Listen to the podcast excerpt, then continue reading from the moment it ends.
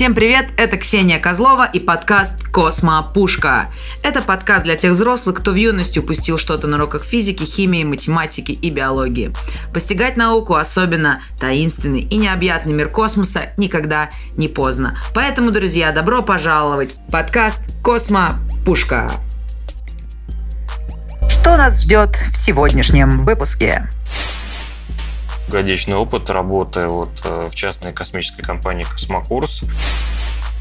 Мы, в общем, насчитали надежность вообще всего. И ракеты, и космического корабля, и всех их систем. И цель была достаточно амбициозная – сделать космический туризм. Смысл был в том, что богатые ребята платят около 250 тысяч долларов для того, чтобы 5-7 10 минут побыть в невесомости, посмотреть на планету. Обломки ракеты будут падать, и мы все умрем. Ребята, мы организуем крутой секс-тур в невесомости. Ну что же, добрый-добрый день, дорогие друзья. Я рада вас приветствовать в подкасте «Космопушка».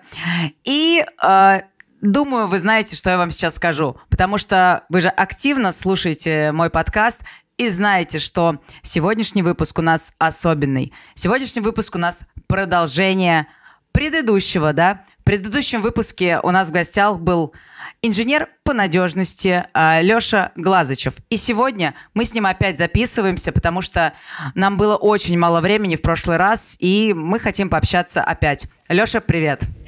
Привет, Ксюш, привет. Спасибо, что позвала. Продолжаем нашу встречу и ну, постараемся сегодня действительно продолжить вот эту позитивную волну, которая у нас была в начале, и порадовать уважаемых слушателей еще чем-нибудь таким приятным и необычным.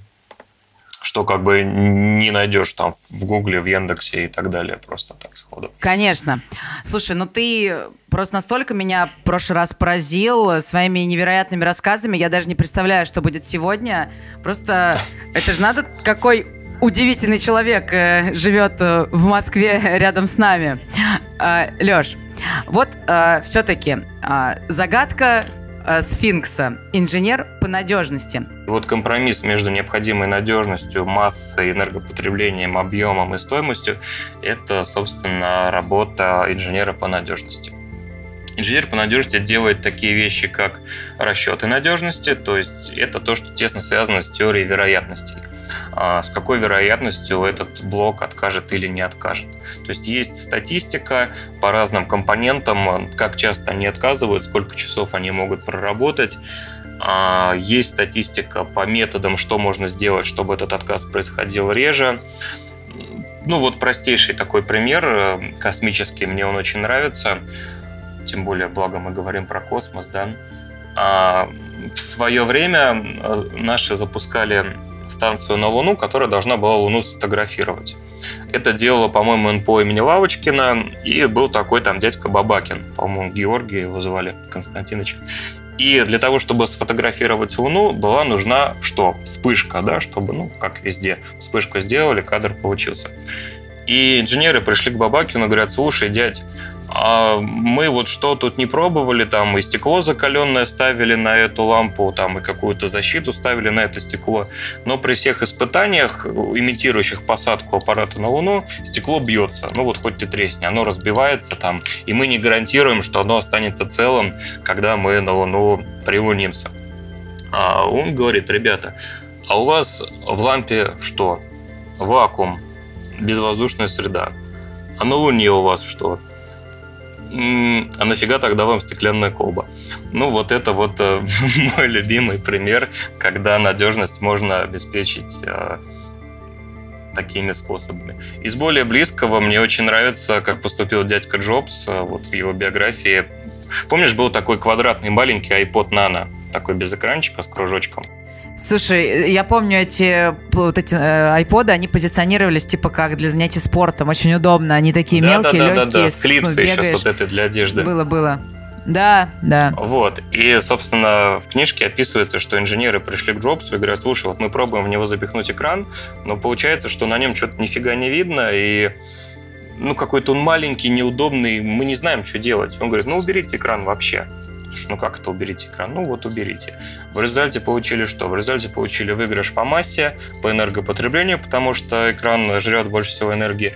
Получили выигрыш по надежности, потому что экран это как бы один из элементов отказа, да, нечему биться, нечему разбиваться. И получили вот такой стильный девайс с вот этим кружочком, который, наверное, фанаты до сих пор помнят. А вот какие ты продукты проверяешь? Расскажи, пожалуйста, подробнее про эту, ну, про эту вака... про эту должность, потому что мне кажется, что слушатели, наверное, как и я, впервые об этом слышат. Ну, смотри, как бы я продолжаю... У меня есть основная работа по-прежнему, то есть трудовая книжка по-прежнему работает. И сейчас я занимаюсь а, беспилотной техникой, конкретно это горнодобывающая техника, это бурильные станки и автономные самосвалы. То есть это белазы, широко известные. И сейчас а, в Хакасии в режиме опытной эксплуатации несколько белазов уже ездят вот в, в автономном режиме без человека в кабине. То есть они возят вот эту горнодобывающую породу. А, собственно, я занимаюсь надежностью именно вот этой техники. Ну и плюс по выходным, там и в свободное время а, я делаю как индивидуальный предприниматель какие-то дополнительные работы. И вот буквально вчера я делал расчет надежности для системы, которая обеспечивает безопасность в шахтах. Это система вентиляции, то есть это 12 вентиляторов, которые должны, ну, сама понимает, что в шахте скап... может, могут скапливаться газы, которые угрожают жизни и здоровью горняков, и вот вентиляторы, они предназначены для того, чтобы это все выкачивать, отсасывать. Собственно, заказчик а, попросил обосновать посмотреть, какие получаются в итоге, итоговые числа по надежности, проверить, соответствует ли это техническому заданию. Если не соответствует, то предложить какие-то решения по повышению надежности, то есть там какое-то резервирование ввести, там увеличить количество этих вентиляторов, ну и так далее. Собственно, вот. Но, в принципе, большинство заказчиков это так или иначе связанные с оборонкой организации. Ну, хотя действительно бывают и вот такие, ну, скажем так, мирные проекты, вот типа вот этих шахт. Но, в принципе, надежность, э, она нужна практически везде, где у нас а, речь идет про какую-то авиацию, неважно, пилотную, беспилотную, а, это может быть и железнодорожная техника, и автомобильная, и энергетический сектор. Так что, в принципе, работы достаточно много, и ну, я этому только рад, на самом деле. Слушай, а правильно я, ли я понимаю, что в целом тебе не, ва- не важна вот э, специализация, да, э, и ну, с которой к тебе придет вот этот заказчик. То есть ты можешь э, как и какого-то там беспилотного дрона посмотреть, так и вот это вот высокотехнологичное оборудование, связанное там вот, с шахтами. А если, например, какое-то медицинское оборудование тебе дадут, ты с этим сможешь тоже работать?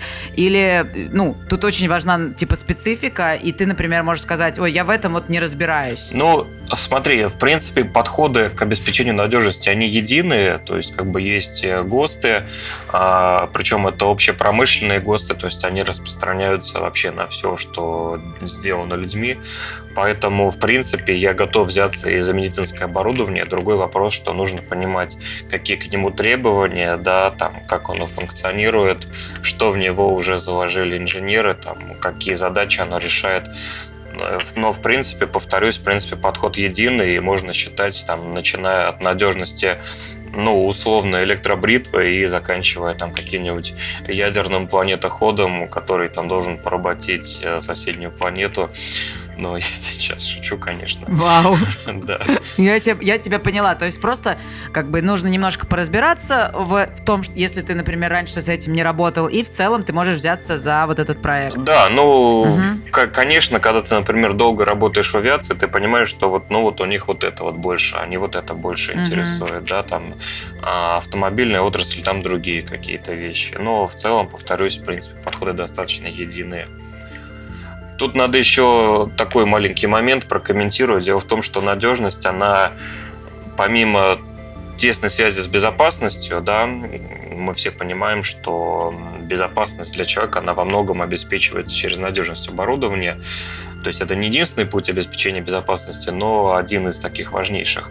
Надежность, она тесно связана с такой вещью, как экономика. То есть если мы возьмем хотя бы вот эту вот горнодобывающую промышленность, принципе, там, если мы говорим про беспилотную технику, если у нас в шахте работает только беспилотная техника, то рисков для безопасности человека там нету, ну, поскольку человека там нету, да.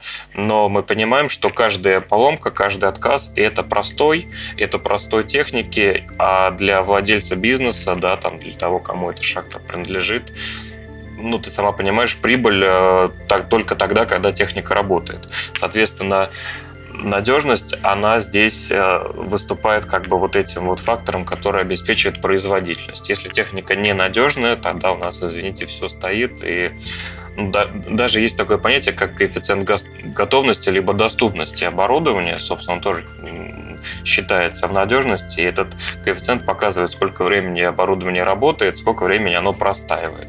Ну и понятно, что чем меньше у нас время простое, тем это лучше у нас по деньгам. Вот. Угу понятно. Слушай, а с какими-то вот космическими объектами тебе удавалось поработать в плане вот надежности? Да, да, регулярно. Ну, в общем-то, это и, скажем так, аппаратура для систем связи, это и а, наземное технологическое оборудование, собственно, то, чем я занимался, то есть это там стартовые комплексы, вот это все. Ну и, в принципе, у меня был э, двухгодичный опыт работы вот э, в частной космической компании «Космокурс», а, так, так, так. где, в общем-то, я был одним из двух надежников. То есть мы, в общем-то, считали надежность вообще всего. И ракеты, и космического корабля, и всех их систем, подсистем. Ну, то есть все, что там было, мы все, мы со всем этим работали. Слушай, ну уж э, так сам гармонично подвел нас к этой теме, то давай ее тоже обсудим. А, вот э, Космокурс, э, расскажи, что это за компания, потому что я думаю, что слушатели вообще не знают об этом. Ну, как-то вот э, она сейчас есть или эта компания была, и чем она занималась, занимается? Смотри, ну давай постепенно как бы попробую, да. А, Вроде как две недели назад, 9 апреля, была новость, что компания закрывается или закрылась, или в каком-то она там непонятном статусе. Поскольку я сейчас там не работаю, я не могу на 100% ответить, что там сейчас происходит, но по каким-то косвенным слухам все-таки жизнь в ней продолжается, и, ну, возможно, как-то это там произойдет смена собственника, либо, может быть, какое-то слияние и поглощение. Здесь я, наверное, случай не буду комментировать, но так или иначе компания существовала с 2014 года, и цель была достаточно амбициозная – сделать космический туризм. То есть немного, Ух. да, ни много ни мало сделать э, многоразовую ракету, что само по себе уже очень сильное заявление. И вот эта вот ракета, она должна была выводить а, космический аппарат в котором должна была быть невесомость, ну, порядка там 5-7 минут. Я помню, там менялось, ага. менялось как бы там вот это вот время в зависимости от параметров баллистики, в зависимости там от мощности двигателей. Но смысл был в том, что богатые ребята платят около 250 тысяч долларов для того, чтобы угу. 5-7-10 минут побыть в невесомости, посмотреть на планету. Слушай, слушай, подожди, 5, 7 э, вот этот минут, это... Получается, я просто знаю, что есть еще а, история, но в Соединенных Штатах тоже про компании, которые этим занимаются. Угу. Они говорят про суборбитальные полеты. Совершенно верно. А, это тоже это суборбитальный тоже планер планировался? Да, угу. и, ну, скажем так, Космокурс планировал построить космодром а, в Центральной России, конкретно в Нижегородской области, там фигурировали разные регионы, и Татарстан, и вот последнее, что я слышал, это Нижегородская область. И очень много было хейта от различных э, комментаторов, которые писали, что вот, обломки ракеты будут падать, и мы все умрем, и вообще там нельзя так делать. Но люди просто не понимали, что ракета на самом деле она летит только вверх-вниз конкретно вот в случае суборбиталки. То есть у нее нет вот этой вот трассы выведения, у нее нет вот этих вот э, территорий так называемых отчужда... отчуждаемой земли, куда должны ступени упасть. То есть ничего этого не было, по сути. В дремучую тайгу. Да, да, то есть, по сути, это нужно было взять какой-то кусок земли, и где ракета бы просто летала бы вверх-вниз. То есть, единственная там угроза была, ну, развести с воздушными трассами для авиации, чтобы не пересекались траектории с самолетами. Uh-huh. Вот. То есть, да, это тоже действительно была суборбиталка. И, ну, надо сказать... Вот да. Сейчас можешь, пожалуйста, пояснить э, тоже для слушателей, а, что суборбитальный полет — это тот полет, который, ну, значительно, да, а, ну, ниже проходит, э, чем МКС даже находится. Ну, вот пояснить, что, в чем отличие от, от большого космоса, от суборбитальных вот этих полетов? Ну, смысл в том, что при скажем так, стандартном э, полете, да, мы выводимся на орбиту, и мы нарезаем круги вокруг планеты Земля. Uh-huh. Ну, не круги, какую-то траекторию мы описываем вокруг Земли. В случае с э, суборбиталкой мы не вращаемся вокруг Земли, мы просто вот поднялись над какой-то точкой, порядка там 100 километров, и опустились вниз. Угу. И... Ну да, то есть э, пресекли вот ту самую линию Кармана, которая считается, э, где космос находится. Это, друзья, считается, что выше 100 километров над, от Земли это уже у нас космос. Вот эта линия Кармана. И, и видимо, субор, ну и суборбитальный полет предполагает, что ракета поднимется выше 100 вот этих км. Да, и все, кто и ее опустится. достиг, могут угу. себя вот честно называть космонавтами там без ну да. Тоже для сравнения, так скажем, а, Международная космическая станция находится на высоте 400 километров. То есть это ну, в 4 раза уж больше, чем эта линия. Там, правда, побольше уж космос. Угу. Вот. Слушай, ну, э, окей, э, вот ты говоришь, что там несколько лет работал. Э, ну, как мы знаем все, в принципе, что у нас в России э, космический туризм вообще сейчас не развит, и, видимо, этой компании так и не удалось э, ну, пережить свой расцвет, так скажем. То есть, я так понимаю, вы готовились, постоянно готовились, а так и ничего не произошло. Вот расскажи про это. Ты же там два года проработал. Ну, я скажу так, что, на мой взгляд, изначально была поставлена слишком амбициозная задача. То есть сразу делать э, многоразовый комплекс плюс с людьми, ну, это, наверное, было слишком круто.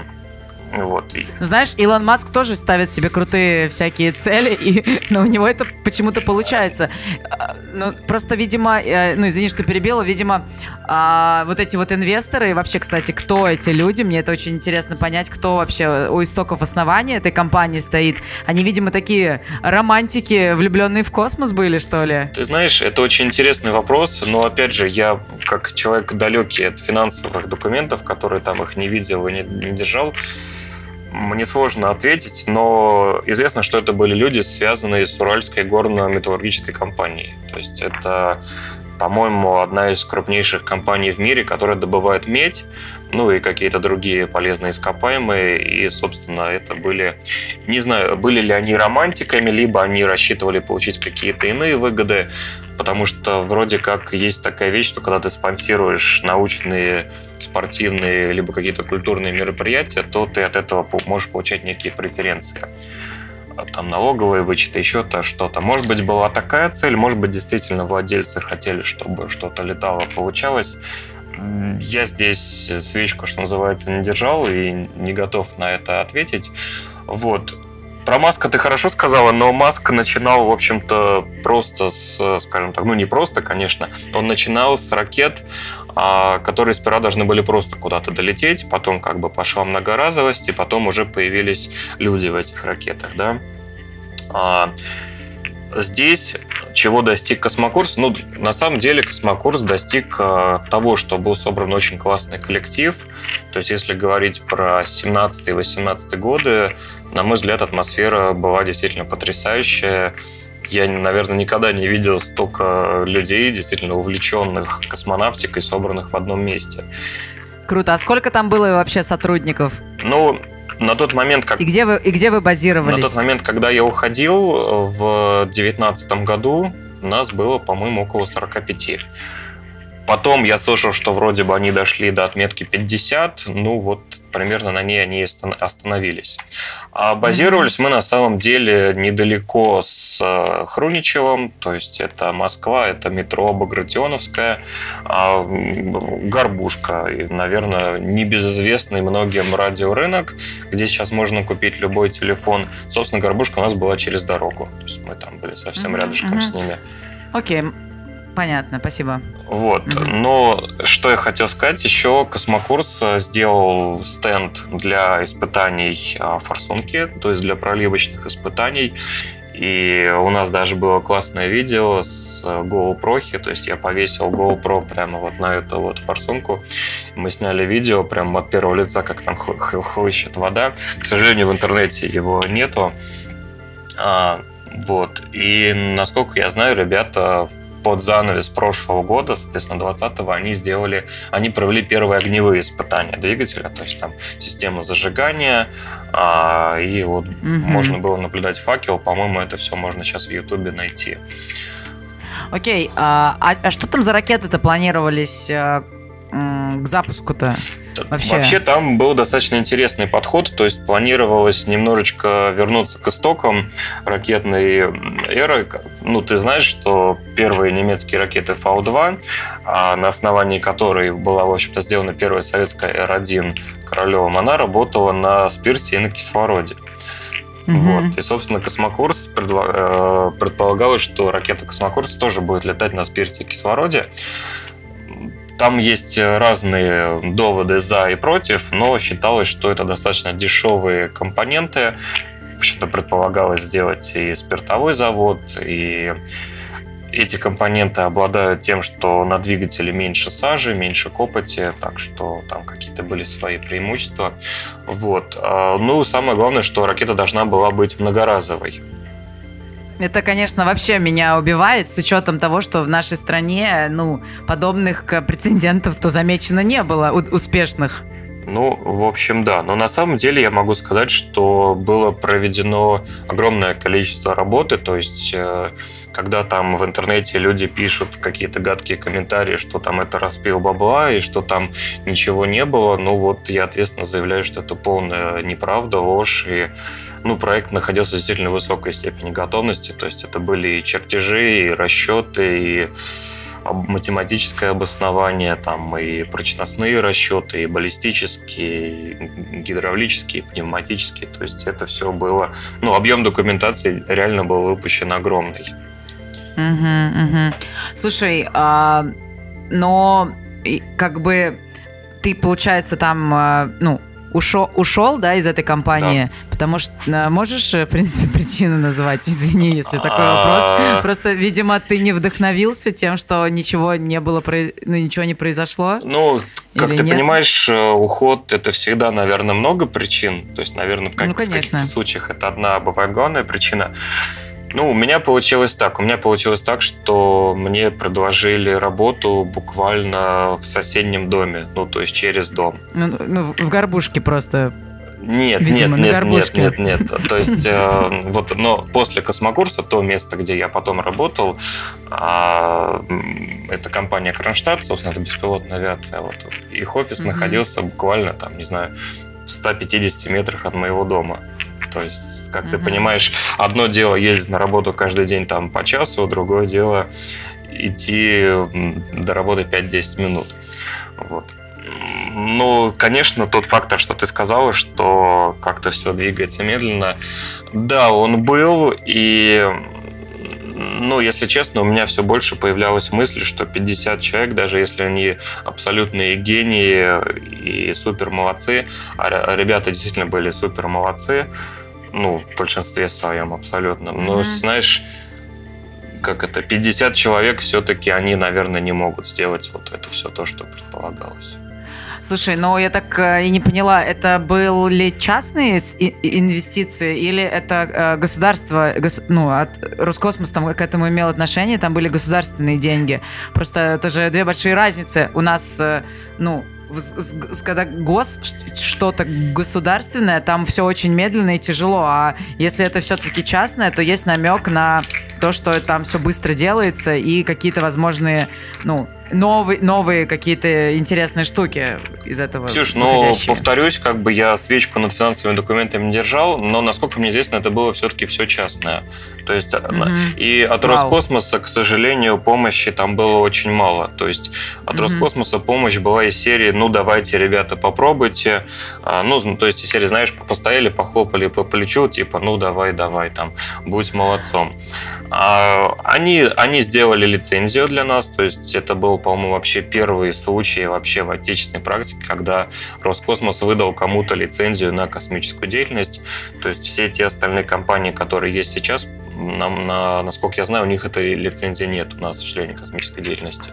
Плюс Космокурс получил лицензию ФСБ, а лицензия ФСБ, она нужна для получения различных нормативной документации, ГОСТов, ФОСТов с грифом. И к сожалению, была такая ситуация, когда мы запрашивали определенные нормативные документы, ну, чтобы как бы уважаемые слушатели понимали, что это нормативные документы, это требования, где прописано, как, например, проводить испытания, там, как uh-huh. проектировать, какие закладывать коэффициенты безопасности, там, какие требования по надежности реализовывать. Ну, это очень-очень как бы широко. То есть там какая толщина стенок баков должна быть, то есть, в принципе, ты, конечно, можешь условно двигаться без всего этого, и знаешь, как это кустарное производство, да, то есть, а мы решили, что нужно вот так вот. Но тогда ты будешь, в принципе, на уровне какого-то школьного кружка космонавтики, да, то есть, ничто не мешает тебе там сделать, извините, из селитры и пластиковой трубы ракеты, запустить ее и сказать, что вот ты там покоритель космических пространств. Ну, ты, конечно, будешь молодец при этом, но если мы говорим про какие-то серьезные вещи, которые требуют сертификацию, да, там, аккредитацию, mm-hmm. сертификацию Ростехнадзором, подтверждение требований по безопасности, а, то все должно соответствовать нормативной документации. И, к сожалению, мы наблюдали вот этот вот пинг-понг, когда ты пишешь письмо, в тот же ЦНИМАШ, например. ЦНИМАШ – это головной научный институт у нас по космонавтике, где, собственно, ЦУП, Центр управления полетами находится. Uh-huh, uh-huh. Ты пишешь туда письмо, говоришь, ребята, вот мы просим вот такую-то документацию, вот смотрите, у нас есть лицензия Роскосмос, у нас есть лицензия ФСБ, то есть у нас там есть разрешение. Они тебя перенаправляют в какой-нибудь институт Министерства обороны, ты пишешь в этот институт Министерства обороны, он кивает еще на кого-то, и вот это вот ну, ну, ты можешь мне не рассказывать, я представляю, что это. И да. просто действительно после такого у многих опускаются руки. То есть вот эта вот проблема, она существует в стране, она обширная, и как-то, мне кажется, ей не уделяют должное внимание. И плюс, ну, чтобы ты представлял себе, что такое как бы секретные ГОСТы, это как это делается в контрольских бюро государственных. То есть это выделенная комната, где сидит какая-то тетечка, которая говорит, там, сдайте телефон на входе, там, сдайте все. А, тебе выдается в бумажном виде документ, но при этом ты не имеешь права ничего оттуда выписывать. То есть, представь, например, я беру секретное техническое задание, а мне нужно оттуда требования по надежности посмотреть. Там может быть 7-10 цифр. А, как ты понимаешь, запомнить их единовременно, ну, наверное, можно, но я так не умею. То есть я могу там, ну, 3, 3 часа, может, максимум запомнить, да. Помимо цифр, там куча всякой другой технической информации. То есть как бы достаточно глупая, абсурдная ситуация, когда тебе нужно с документом работать, но ты не можешь из него ничего выписать, поэтому тебе приходится, знаешь, как а, открыл страничку, запомнил, убежал, переписал, заново забежал. Ну, то есть это такое Жесть. дурдомное такое мероприятие. Я не знаю, конечно, как это реализовано в других странах, но, на мой взгляд, в 2021 году как-то это нужно сделать, ну, более прогрессивно, да, там, ну, сказать, ребят, давайте, вот у нас вот секретный компьютер там защищенный, на нем там какая-нибудь криптозащита стоит, вот у него там защищенный канал доступа, вот тебе, пожалуйста, документы, читай. А, поэтому как бы я сейчас мысль закончу. Космокор действительно столкнулся с той проблемой, что большое количество нормативной документации мы просто не могли получить, несмотря на то, что у нас были к нему все разрешения. Не потому, что мы что-то сделали не так, а потому что, ну вот, э, как это, системная проблема. То есть общий бардак именно вот в системе стандартизации.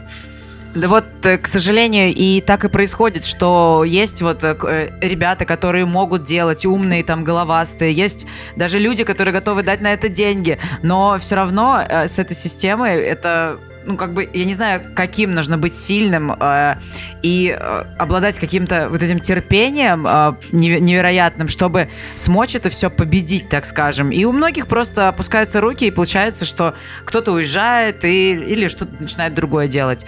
Но это, короче, вообще совсем другая история, не хочется здесь это обсуждать. Да, это, это просто послед, последний тема. пример расскажу, mm-hmm. просто, ну, я как стандартизация, mm-hmm. имеющий некоторые отношения. Кажется, что все это защита о секретности и безопасности, как бы, да, там, государственных тайн, но по факту все это выливается в то, что когда человеку нужен какой-то документ, такой-то ГОСТ, ТОСТ, да, там, ТО, он просто находит, у кого он есть у друзей – из друзей. И, ну, вот сейчас по интернету гуляют там отсканированные, отфотографированные на телефон, там, снятые из-под юбки в буквальном, в буквальном смысле, там, из-под стола отснятые эти ГОСТы. Mm-hmm. И народ там Жесть. их рассылает там в секретных чатиках, в Телеграме, там, либо еще как-то. Ну, то есть, как ты понимаешь, к, к защите безопасности это имеет слабое достаточно отношение. Ну, ну вот. Типа вы, вынужденная движуха, Поделился да? наболевшим, скажем так, да. Угу. Да понятно все, да. Слушай, а, но а, вот как, Давай как я про поняли, космический да. туризм еще поговорим. Вот, про... я хотела да. тебя спросить у тебя, вот, я хотела сказать, что ты, ты ушел из этой компании, что сейчас, судя по вот этим данным, все-таки она там а, ну, скорее всего, уже не существует. Да даже если существует, то нич- у нее особо нет никаких вот результатов и вот этого продукта, который она хотела делать, да, организовывать э, путешествия туристов в космос. Вот скажи, почему космический туризм э, в России вот не может состояться все-таки? Ты знаешь, ну, давай начнем с того, что он пока не состоялся нигде, нигде в мире. Окей. Okay. То есть, э, ну, штатовские компании, да, там э, SpaceX и Blue Origin. Собственно, у Blue Origin mm-hmm. очень схожая была история с космокурсом. Они тоже хотели делать, ну, в смысле, они делают вот эту вот субор... да, да, да, суборбиталку, то есть у них очень похож концепт. И я считаю, что продукт неправильно продается. Ну, то есть mm-hmm. я, конечно, не великий маркетолог, но, на мой взгляд, э, продавать 5 минут в невесомости за 250 тысяч баксов – это неправильно. Нужно продавать нужно продавать какое-то решение. То есть нужно сказать, ребята, мы организуем крутой секс-тур в невесомости. Я думаю, кучу народу хотела бы попробовать э, заняться сексом в невесомости. Вдвоем, там, втроем, вчетвером, ну, как получится.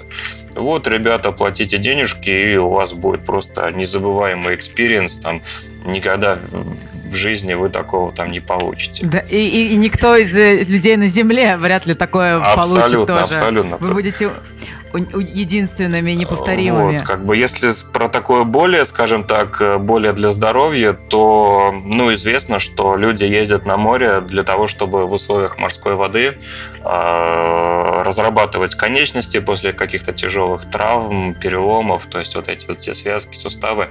В условиях воды, когда у тебя меньше массы тела, да, ну, вернее, масса у тебя остается, когда у тебя меньше вес тела, гораздо проще э, восстанавливать подвижность. И, в принципе, почему бы не делать подобную вещь в невесомости, когда мы же не знаем, никто таких опытов не проводил, то есть вполне возможно, что парализованный человек, ну, либо не до конца парализованный, достаточно какого-то там буквально маленького движения в условиях невесомости, в условиях микрогравитации, чтобы у него ну, могла возвращаться подвижность суставы в конечности. Плюс как бы третье интересное направление а, есть некоторые данные, что микрогравитация, она губительна для раковых клеток некоторых типов. То есть, представляешь, ну, это... это как бы не совсем доказано, по-моему, да? Это Абсолютно, конечно, это тоже mm-hmm. предположение, но представь, если окажется, что вот такой пятиминутный полет, он резко повышает эффективность онкотерапии, и действительно это получился бы крутой продукт, то есть люди бы летали на орбиту там сотнями, тысячами, ну, возвращали бы себе здоровье. И, с одной стороны, это и польза и для людей, да, которые слетали. Плюс это огромный был бы прогресс именно для технологии. То есть это и статистика, и по двигателям, и по системам управления, и по всему. То есть это реально бы позволило сильно скакнуть Поэтому я считаю, знаешь... что нужно продавать не просто вот 5 минут поболтайся в невесомости, а именно вот такую вещь. И знаешь, это бы породило еще конкуренцию здоровую, которая бы по-любому бы сыграла только в плюс, потому что когда классная есть, ну, здоровая конкуренция, то все быстрее делается, что-то придумывается, ну, в общем, развитие какое-то идет. Конечно, это, конечно. Да, Но я, я не говорю про такие вещи, как там, например, производство каких-то материалов, лекарств, потому что в условиях невесомости, как мы знаем, многие процессы химические протекают совершенно по-иному, чем в условиях гравитации. Там та же сварка, там можно получать материалы с особыми свойствами, и, в принципе, ну, вот этих 5-7 минут, возможно, бы для каких-то вещей хватило, чтобы там получить какие-нибудь там супер мощные процессоры, либо там лекарства от деменции. Почему нет? Мы же этого не знаем. Со всем этим только предстоит работать. Вот. Ух, какие мощная такая, мощный прогноз в будущее. Но да, я согласна, что мы этого не знаем, и надо как бы, если не попробуем, то не узнаем. Конечно. Угу. Слушай, а, ну так вот, а, можешь как-то а, про, ну, рассказать нам такие шаги, а, как отправить туриста в космос? Вообще, как вот Космокурс планировал это делать? То есть, какой был алгоритм? Типа, а, маркетинг, запускается реклама, кто-то богатенький говорит, о, я хочу это сделать, а, и потом, а, ну, его отправляют. А, например, с ним работают ли там на протяжении какого-то времени специалисты, чтобы его подготовить к этому полету? Или это просто можно вот сказать там, через полгода у тебя полет такого-то числа. Там приходи на эту точку, ты слетаешь и вернешься назад. Ну, ты вот знаешь, расскажи, э, на самом деле слишком как-то глубоко эти вопросы не прорабатывались, но изначально цель была сделать так, чтобы это было доступно любому физически, любому здоровому человеку. То есть это было бы сродни полету на самолете. То есть сейчас mm-hmm. на самолет mm-hmm. пускают, ну, наверное, всех, кроме там людей с высокими сроками беременности, да ну и каких-то там совсем парализованных, изможденных. То есть, в принципе, любой человек сейчас может купить себе билет на самолет. И предполагаю, что здесь mm-hmm. будет то же самое. То есть а, общие перегрузки, общие воздействия на организм, они должны были быть э, на том уровне, что не требуется какая-то там невероятная подготовка, не требуется там пробежать марафон, еще что-то.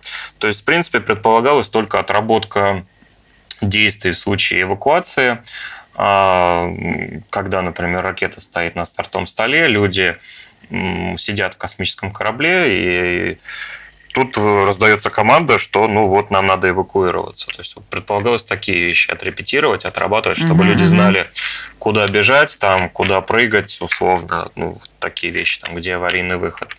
А именно mm-hmm. какого-то специального там, скажем так, цикла подготовок, насколько я знаю, не планировалось. Угу.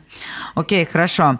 Слушай, ну мы будем потихонечку уже тоже закругляться угу. сегодня. Ты рассказал, э, ну, очередной раз какие-то удивительные, невероятные вещи. Но дай, пожалуйста, совет нашим слушателям вообще, а, как мог попасть э, в космоиндустрию и вообще работать вот на запусках ракет, э, либо там, ну, приблизиться к космосу. Я не говорю про космонавт, да, как стать космонавтом, это отдельная история. А вот просто же есть куча разных э, вариантов, чтобы, ну, э, делать что-то полезное для космоса вообще. Вот посоветуй. Слушай, ну, давай так. У меня есть э, приятель, друг э, Виктор Балыбенко, он живет в Калининградской области, и mm-hmm. этот человек самостоятельно строит и запускает ракеты. Но этот человек еще учится в школе. Вау. Да, Ты есть, мне дашь его контакт потом, я с ним подкаст запишу? я как раз хотел это предложить, чтобы ты с Витей переговорила. То есть, знаешь, здесь та история, когда есть люди, которые постоянно рассказывают, что им что-то мешает, чего-то не хватает. То есть там, а вот родился бы я там в Москве или в Лондоне или в Нью-Йорке, там, а были бы у меня побогаче родители, там, а вот, ну, я бы тогда бы это. То есть как бы всегда есть пути обосновать, почему я унылая, ленивая же, у меня ничего не Какашка. получается. Да, да, да.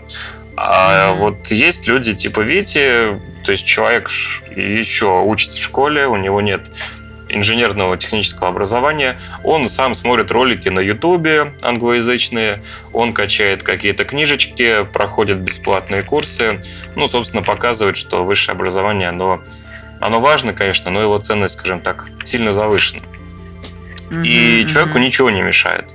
То есть он, он покупает э, удобрения на сельскохозяйственных рынках, а он в гараже самостоятельно делает ракетные двигатели. Ну, я думаю, он... Боже, как это романтично, делать в гараже ракетные двигатели. Я Боже думаю, мой. он сам тебе с удовольствием про это расскажет более подробно. То есть, Мгм. отвечая на твой вопрос, что нужно, чтобы попасть в индустрию, ну, нужно просто этого хотеть на самом деле. Потому что сейчас мы Мгм. живем в то счастливое, удивительное время, когда ты можешь на Ютубе найти инструкцию практически для всего.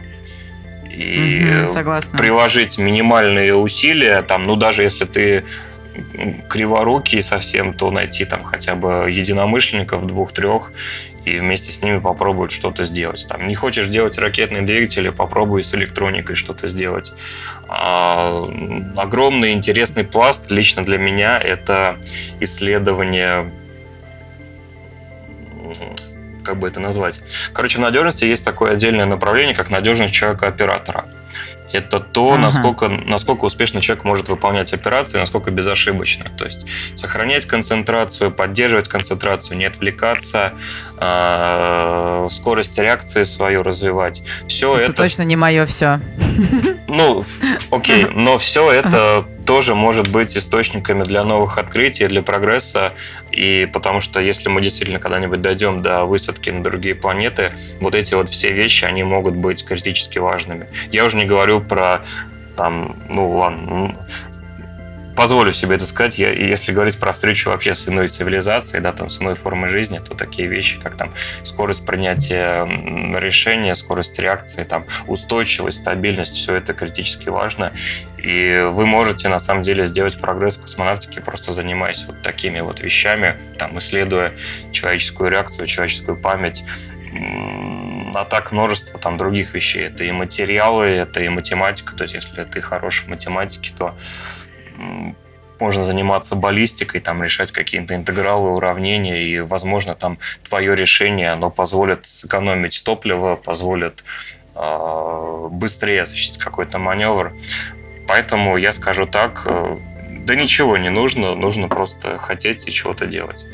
Ну и, и- и не ждать, что придет какой-то добрый дядя или тетя и скажет, вот, пошли с нами, мальчик, мы научим тебя быть космонавтом. Нужно самому Окей. быть себе таким дядей или тетей. Хорошо. На такой э, жизнеутверждающей позитивной ноте, я думаю, мы закончим наше сегодняшнее общение. Леш, ну, второй раз тебе уже говорю большое спасибо, что вообще пообщался со мной, и это очень круто. Вселенная так здорово сделала, что свела нас с тобой. Э, у- Удивительные, конечно, вещи ты рассказал. Я думаю, что это, ну, просто ни один человек, короче, кто не сможет остаться равнодушным к этим всем вещам. Вот. А, спасибо, короче, тебе. Ксюш, спасибо. А, Собственно, я рад был с тобой пообщаться. Это было действительно здорово. И я буду только рад, если кто-то из наших уважаемых слушателей там захочет после нас что-то дополнительно почитать, послушать. Собственно, повторяюсь, подписывайтесь на Ксюшу, лайки, репосты, оформляйте подписку на Патреоне, и да пребудет с вами сила.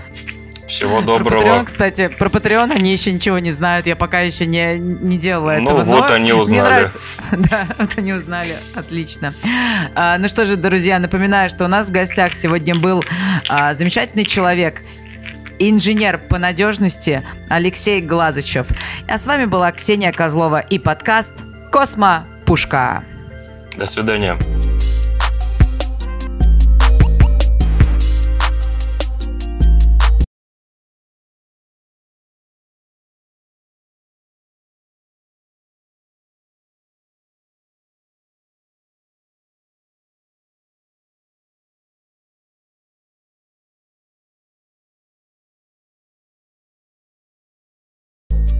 Послушать подкаст вы можете на всех известных подкаст-приемниках Apple Podcast, Google Podcast, CastBox, ВКонтакте, Яндекс Музыка. И, кстати, если вы будете ставить лайки и комментарии к подкасту, то он будет подниматься в рейтинге, а я стану чуточку счастливее. Всем большое спасибо. Подкаст «Космо Пушка».